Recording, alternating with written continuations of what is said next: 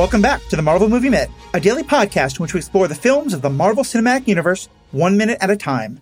In this, our fourth season, we're looking at Kenneth Branagh's 2011 film, Thor.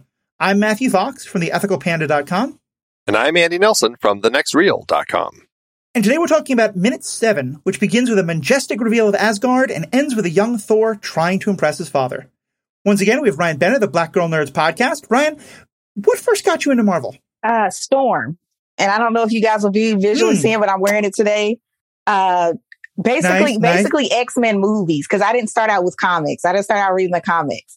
So I guess I should say first the X-Men movies, then I saw Storm because I was thinking, um, just basically as a black girl, as a black female, um, I remember seeing her on, I forgot the, the patio scene, um, uh, with Professor X, and she was just, she was mad about something, and the whole weather, like you saw the clouds, everything just totally changed. And I just thought, like, what cool power. Like, if I was just pissed one day and I went outside and I could just, you know, I could just make, like, I could change the weather and nobody could do anything. Like, I have to calm down before everybody else is, you know, okay. Like, they have to pay attention to how I feel. And I thought that was such a cool moment you know, just to see her, just to see her, see Halle Berry do that role and to see Storm. And I thought, so that just took off for me there. I was like, Marvel had me at like characters that just grip you, grip your heart and keep you going. And it was just like, I was, they had me. I was on a train after that. I I wish that Halle Berry had more to do as Storm because I think she's such an interesting character, and I'm like, give her more. She deserves her own movie. There- There's so yeah, much. that's fine. Yeah. Always my gripe about X Men. Yes. Give her something there, something else. Yeah. But I like, yeah, I miss that so much. I'm hoping one day they'll give her, they'll, oh, not her specifically, but Storm some, some kind of, you know, something in the universe to do or to mix it up a little bit. So yeah, that'd be cool. Yeah, because Halle Berry still got it better than the next. Per- I forget the second actress who played her in the most recent movies, but again, not a great thing. But we will uh, be talking about a different god of weather in just a moment.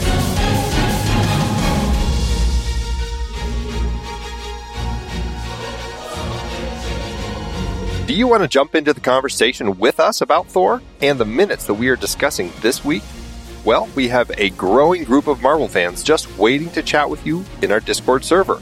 Head to truestory.fm slash Marvel Movie Minute and click on the Discord link. Ryan, let me start by asking so, what grabbed you about this minute? this minute was still very visual for me. Um, was still in that intro of the buildings and of Asgard. Still things are floating, and we're wondering, like, you know, how how are they doing this? What's the mythology behind it? Um, and that idea of, you know, you get to hear um Odin still talking. You know, you figure out he's talking to his boys as we keep, continue to go. But yeah, it's just very visually stunning. This moment that I love. Just, I'm and I'm so curious at how they created all this, like production design wise and effects. I'm very curious at how they created Asgard and that setup for that.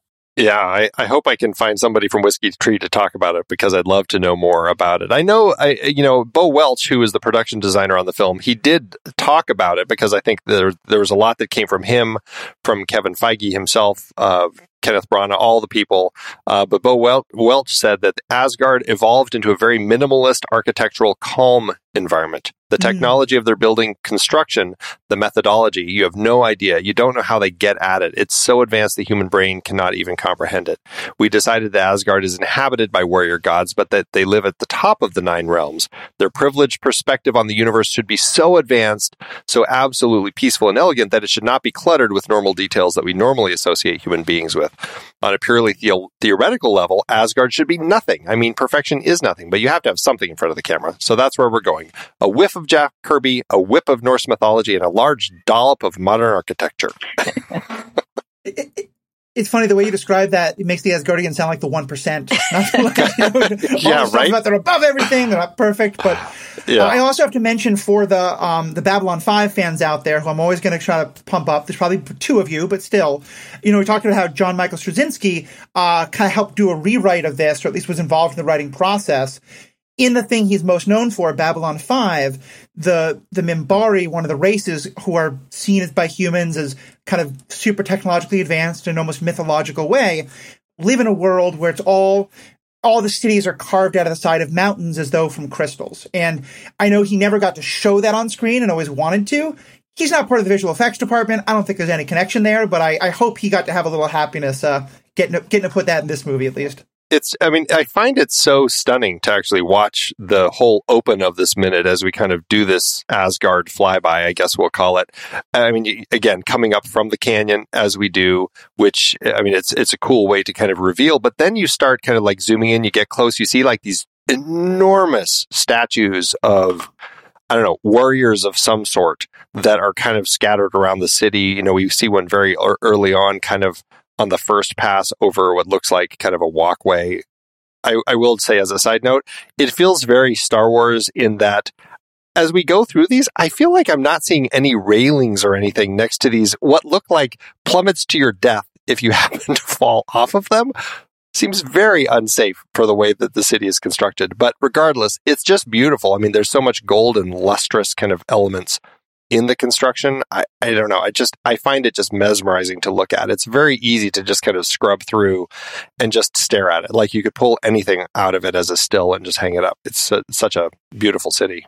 Definitely right, and so from there we also learned that the uh, all this voiceover exposition has been uh, Odin kind of talking to Loki and Thor, which I really like. I like moments like that where I mean I love just straight exposition. We keep talking about Star Wars, you know, just give me yellow words scrolling, but I think it's kind of fun when like what seems like the you know a character just talking to us the audience becomes actually something that's happening in the midst of the story itself. Yeah and the fact that he's a dad. Like that's so like you just think about the guy mm-hmm. a god in that sense. Like at first you're thinking okay this god he he he defeats the war. He's bringing us into asgard. You know this is where he rules and he's like nobody can touch him. And you know maybe he's floating over here and you know and he's got these certain buildings. But he's a dad and he's trying to like, you know, maybe he's not doing it the best way, but he's trying to like talk to his sons and kind of explain, you know, what exactly he does as a ruler, so to speak, and what Asgard is all about. But is he succeeding?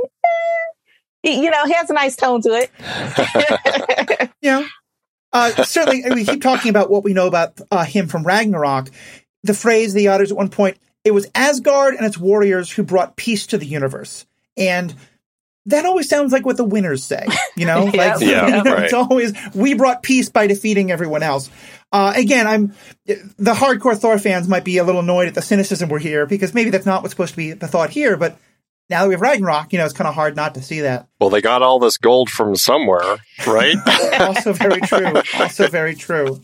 And so now we get our introduction to the two characters who are going to be a very big part of this movie, and I mean they're the the MCU going forward for quite a while, even if now Disney Plus TV shows, Thor and Loki.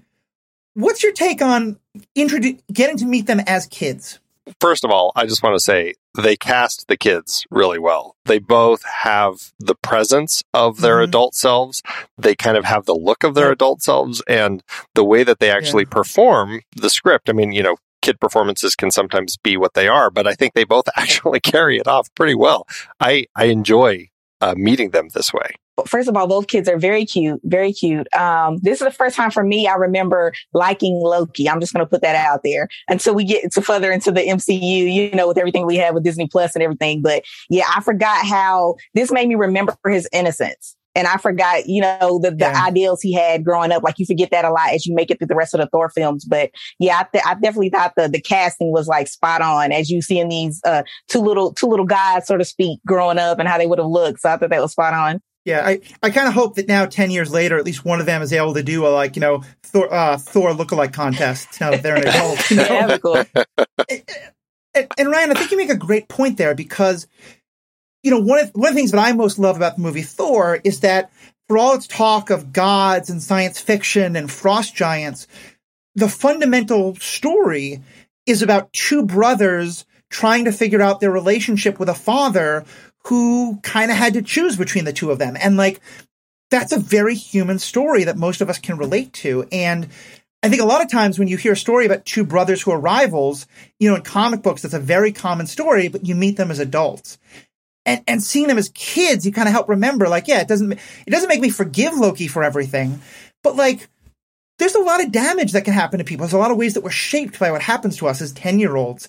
And so seeing that, yeah, it just really hit hard for me. Well, and we're certainly going to have more of that to talk about in the next minute. There's, I, I think the next mm-hmm. minute has some, some fairly questionable, um, parenting, but in this particular minute, I mean, I, I like that it does set it up as kind of this tale that, that he's telling. I, I, you know, I did have a question like, how much time do you think happened from the time of the war to now with these kids? Like, were Thor and Loki kids?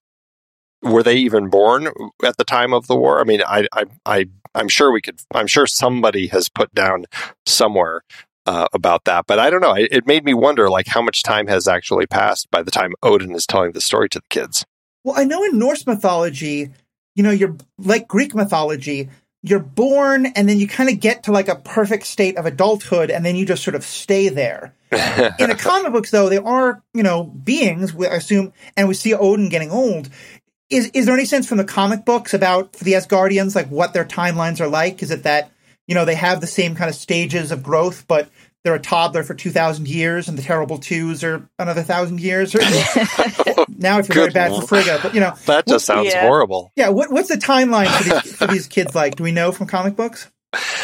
You know, I, I feel like because they kind of took the idea of they're not necessarily gods, but they're these beings that that can rule because they're more powerful than all of us Midgardians, and they live for such a long period of time.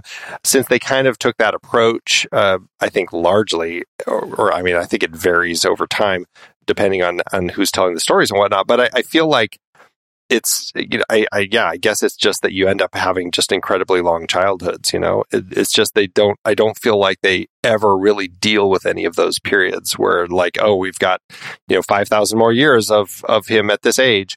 Um it's it, it's nothing like that. So I don't know. I it's it's I feel like they just they tell it how they need to at the moment in order to just get the story they want. Yeah, I'm just assuming Frigga had a lot of wine to get through those, get through those, those two growing up. You know, she had to do something to get through all that kind of stuff to deal with those two. It, right. Yeah, Th- Thor as a toddler does sound like a rather terrifying yes, concept. Yeah. So I, I can, uh, yeah, a lot of mind, mom blogging from from Frigga in that regard. Uh, and, and yeah, I think also, Andy, you make a very good point that the MCU at least is trying very hard to have one very, you know, distinct canon. And kind of with Loki and What If, they've blown that up. And I, I have some thoughts about that on my other podcast, but that's another story. But I think because of that, we can sometimes forget that Lee and Kirby were not doing, I mean, there's just different writers every 10 years. And they kind of were like, oh, well, all right. If you were reading it as a kid in the 1970s, you probably couldn't get the ones from the 1960s. You didn't care about the continuity. And so I think sometimes we look back to the comic books wanting to find, like, what's the truth? Well, there's eight different versions. Pick whatever you want. There were yeah. so many Ragnaroks in the comics. I'm sure.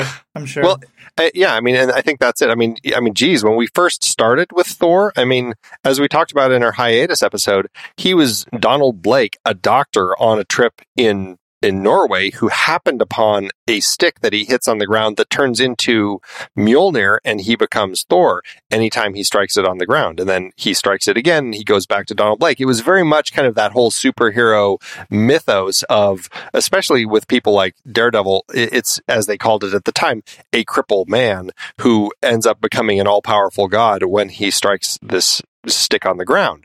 And so he became kind of the whole idea of the superhero. And it wasn't even until like five years later or something that they said, oh, no, no, all that time you were actually Thor. Odin had just sent you here to kind of straighten you out a little bit and took away your memory, but you really are Thor. And so it's they're constantly rewriting it. For sure. I just want to add one quick quote from Branagh before I let Andy you get to something I'm even chomping at the bit to get into. Because uh, because Branagh also said about this question, because we were looking at 50 years of comics and where do you put the pin in it? And that fathers and son issue. Dad runs the universe and he needs someone to take over. And okay that could be henry iv and henry v and so i think this is also where we start to get that shakespearean element that i know what you know branagh was a, a shakespearean actor and director. That's what he was known for. I i first found out about him through much ado about nothing and then henry v and all those. And I remember being so surprised when I heard he was wanting to direct this. And so understanding that he saw it in these Shakespearean terms helped really make a, make a lot of sense. Yeah. And now, uh, Andy, I know you've been wanting to talk about the actor uh, who plays uh, young Loki, I believe. Yeah, we have our young actors uh, playing young Thor and young Loki. Dakota Goyo plays young Thor, and Ted Allpress plays young Loki. Um, you know, I, I, I love doing the IMDb game with these people. The kids, I think, are going to be difficult. I don't know how uh, easy they'll be for either of you, especially because Ted Allpress, who plays young Loki, really had a very limited career from about 2011 to 2014. He only appeared in a short uh, film, this movie, and then two TV properties. So not a lot of work. I don't know what he's up to anymore these days. Um, as for Dakota Goyo, though, um, he was a little busier. He also seems to have kind of dropped from um, the business as of late, but he actually does have what I would say is the IMDb. We could play the IMDb game with him.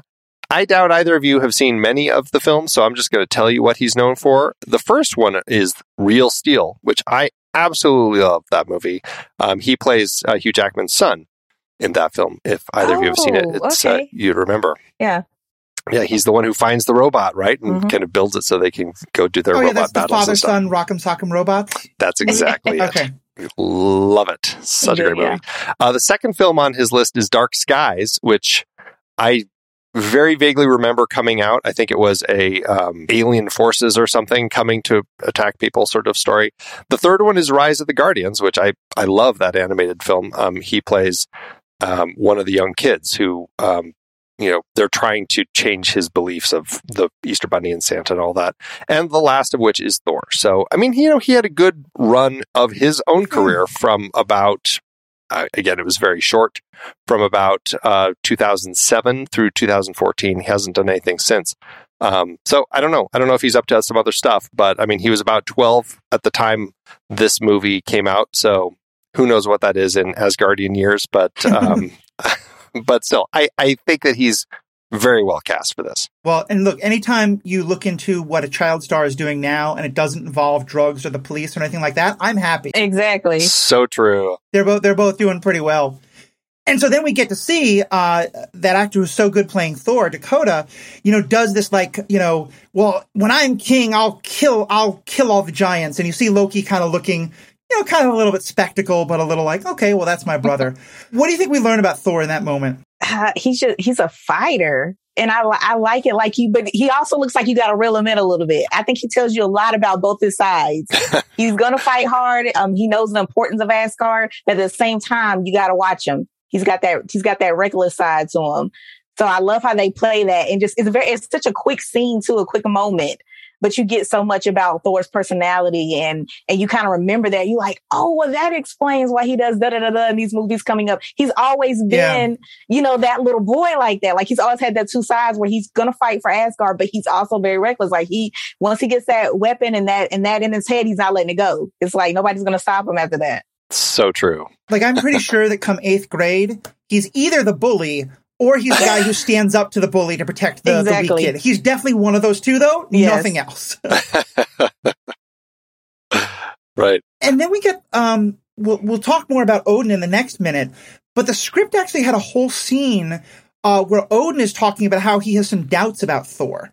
Um, I don't know if you got a chance to, to look at that at all, Ryan, but um, what do you think we get by not having that scene and just having Odin kind of like looking over this? Do you think something like that would help the story more or maybe not been so useful? It's an interesting scene in that it kind of sets up Odin's concerns about Thor and, and you know, knowing that Thor is a little headstrong. It also kind of introduces this whole idea that Odin is kind of sick and that you know mm, yeah. the, he needs to have his all sleep which we're going to we'll obviously see later in this film.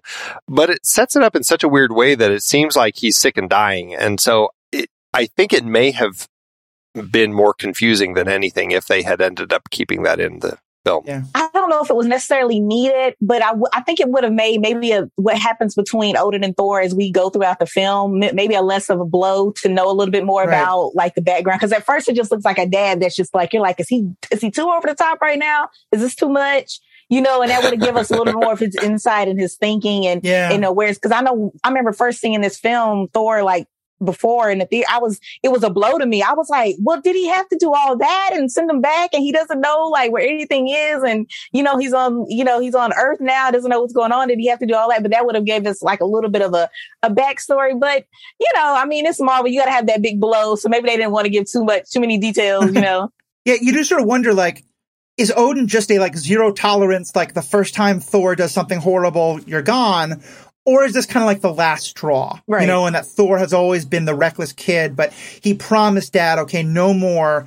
And it's because Odin sees that he hasn't changed that that's why, you know, he does what he does later. Yeah, I think it's a really good, great point. Very much. Now, so there's other some great things about kind of like what we actually see in this minute in terms of the uh like we're moving out of the canyon. We see these uh trees that are like a garden on the patio. There's a row of flags. Andy, tell us more about like kind of what you noticed in the, in the way this film is, the way this scene is set. It's, I just think that it's it's really interesting city building that we get here. And I love world building in films when I feel like it's a much bigger world than we even get to be a part of. Like it, it, it just feels like the filmmakers really thought about other elements of the story that you could very easily see a B story coming along and, and veering off into a different direction. And what I love about this whole element, oh, well, I love and hate. I love that we get to see such interesting parts of Asgard, like these giant canyons that kind of run through the city and everything. I hate that I never really feel like we get to spend any time in any of them. Like I'd love in any of the films to spend time in some of these other buildings where we get to see these canyon walls and stuff. And I don't feel like we ever do. Um, so it's, I mean, it's, it's not a huge thing. I just think it's really beautifully constructed the way that they did it. You will see throughout, and actually not just in this minute, but really all throughout the entire film, you'll start seeing the symbol um, everywhere that represents Odin. It's called the Valknut, um, although it's also called Odin's Knot. Technically, that one is designed with three interlocking triangles. Technically, if you want to get real techno, this is the actual triquetra or the Trinity knot, and it's actually kind of this the kind of the little looping uh, triangle circle thing. But they end up over time becoming used interchangeably often. But generally, it, will be called the Odin's knot, and we'll see that um, here. We see it on the uh, it's on the wall next to all those giant statues. Um, you'll actually see elements of it on Odin's outfit, like it's actually integrated into his clothes. It'll be in, in on weapons. I mean, it's all over the place. This symbol. Mm-hmm. Um, so that's really cool. Also, just an interesting note that I never knew the royal palace that we see, one, it was designed off of this organ shape that resembles the, let's see if I can say this, the Hallgrímskirkja, Wow, nice. Or the Church of Hall- Hallgrimr. yeah, I, I, can't possibly know if you're wrong. So, I, right, I know. Uh, well, hopefully somebody will point it out if I am. But it's uh, a Lutheran church in Reykjavik, Iceland, that kind of has this really interesting organ shape. And the actual name of the palace that we go into, it's the Royal Palace of Valaskjalf. So, there you go. And it's fun that they connect it with Iceland because these stories, these myths, we know were popular all over Scandinavia even down into Denmark and a lot of parts of uh, what is now Germany. But the, the oldest surviving text of them, the Eddas, we all have from Iceland. Uh, you know, they survived in Iceland for, I mean, A, it's just things are preserved a lot more when it's that cold, but also, you know, ver- various things about the culture and the like. So it, it's kind of a fun little reference there. Also, just one thing to point out about the Valknut, the way it's shown in this, it actually bears a lot of similarity also to a lot of Celtic knotwork. And there's definitely a lot of like history between of overlap between those two sort of pre-Christian cultures, as well as uh, an unfortunate part of the story that those both of those symbols then wind up getting appropriated when these lands get Christianized because it's also a trinity, you know, for that. So it's kind of another yeah. interesting historical note about those, and so I'm very glad they bring it in. Well, it's, and it's funny that you say that because I actually saw somebody reference how in this world of Norse mythology, they actually came to mean, and I can't remember what it was, but it was like Odin uh, Yggdrasil and uh, something else, one other thing that were like three different elements that kind of tied the whole Norse mythology together, which I right. which is kind of like the father, of the son. It might have been Odin, Thor, and the Yggdrasil, uh, yeah, the world's I mean, tree, as kind of the father, son, of the Holy Ghost, which is kind of interesting. Yeah, I mean, three is a number that has incredible magic significance to so many different cultures all around the world. You know, a triangle is the strongest feature you can have. Yeah. All right. I'm not going to go on a geometry rant. Uh, any other kind of last comments or things we wanted to uh, touch on from this moment? I'm looking forward to like more more father son moments because I I think this is one of my favorite things about this Thor was you got a lot of that um a lot of them duking it out and like I, I'm still wanting to know this floating building question I don't know if we ever get the answer but I can't wait to see if it's in the next minute you know I just want to see more of the floating floatingness mm-hmm. happen I just made it my own word but you know that that yeah. that, that kind of thing. no, I totally agree. Uh, the only other note I was going to have is that on the side of the shot that you see when you when you're looking at the kids as they're talking to Odin, you'll see the eternal flame. It's actually something that obviously has incredible significance um, when we get to Thor Ragnarok, um, but it's it's on a lit dais off to the side in its own little section of the vault that we're in here. Well, I'm sure it has incredible significance. We're going to talk about it, but now I have the Bangles song stuck in my head. So thank you very much for that, pointing that out. Uh, I hope it's in the head of all you and the audiences as well. If not, I, I helped ha- make it happen. Uh, Ryan, thank you again for being a part of this. I know you you do the Black Girl Nerds podcast. Tell us a little bit about that. Uh, so basically, one of the things that drew me to it was um, basically being able to have um, black women, um, different all different kind of ages, um, just talk about just just Marvel, DC, um, different comic creators, indie comic creators coming up. Um, one of the things that first pulled me in is we used to do recaps of Game of Thrones, and I guess that will probably pull anybody in. Oh, nice. But um, yeah, I just loved uh, just talking Missandei's hair and just different things on the podcast. So you get all kind of different variations. And, um, we also do a lot of, uh, entrepreneurs, businesses in the, in different communities and, you know, whatever's new out on the oh, thousand awesome. streaming services because you put a plus behind everything and everybody has a streaming service. So we cover a lot of those shows. But yeah, it's just, it's been a lot of fun for me. Just, to, it's like an outlet from like day to day just to be able to, cause I watch too much TV anyway. So I'm glad somebody was able to give me a platform to talk about it. You know, I love being able to justify like, you know, my partner says, you're really watching something else? Well, I need to for the podcast, you know? Exactly. I, am so glad your podcast is there. There's a voices that are really needed. So for people, where can they find that podcast? Uh, Black Girl Nerds at Instagram, Twitter, Facebook, um, also blackgirlnerds.com. If you want to just look up all of our podcasts, actually wherever you find podcasts, you can also find, um, Black Girl Nerds on Apple. It's where I usually find it because, you know, I have way too many Apple products, but yeah, it's just, it's out everywhere. But yeah, definitely check it out. You guys leave us comments. We're always looking to know what you guys want us to cover. So, and thank you guys again for having me. It's been a pleasure. Definitely, definitely. I'll also do one quick plug of my own. We talked earlier, uh, Andy, you mentioned the last, the lack of handrails, uh, in this universe being kind of like Star Wars. On the other podcast I run, the Star Wars Universe podcast, we've actually had a, quite a lot of discussion about why the Star Wars universe needs OSHA. The number of people who fall off railings of that very high. They need some better workplace safety. No So kidding. thank you all to our audience. Thank you all for being a part of this. Ryan, thank you so much. Can't wait to have you back for the next minute and have a great day. Until next time, true believers.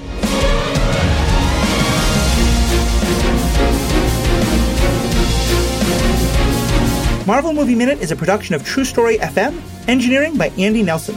This season's music is One Last Ride by Martin Puringer. Find the show at truestory.fm, and if your podcast app allows ratings and reviews, consider doing that for this show.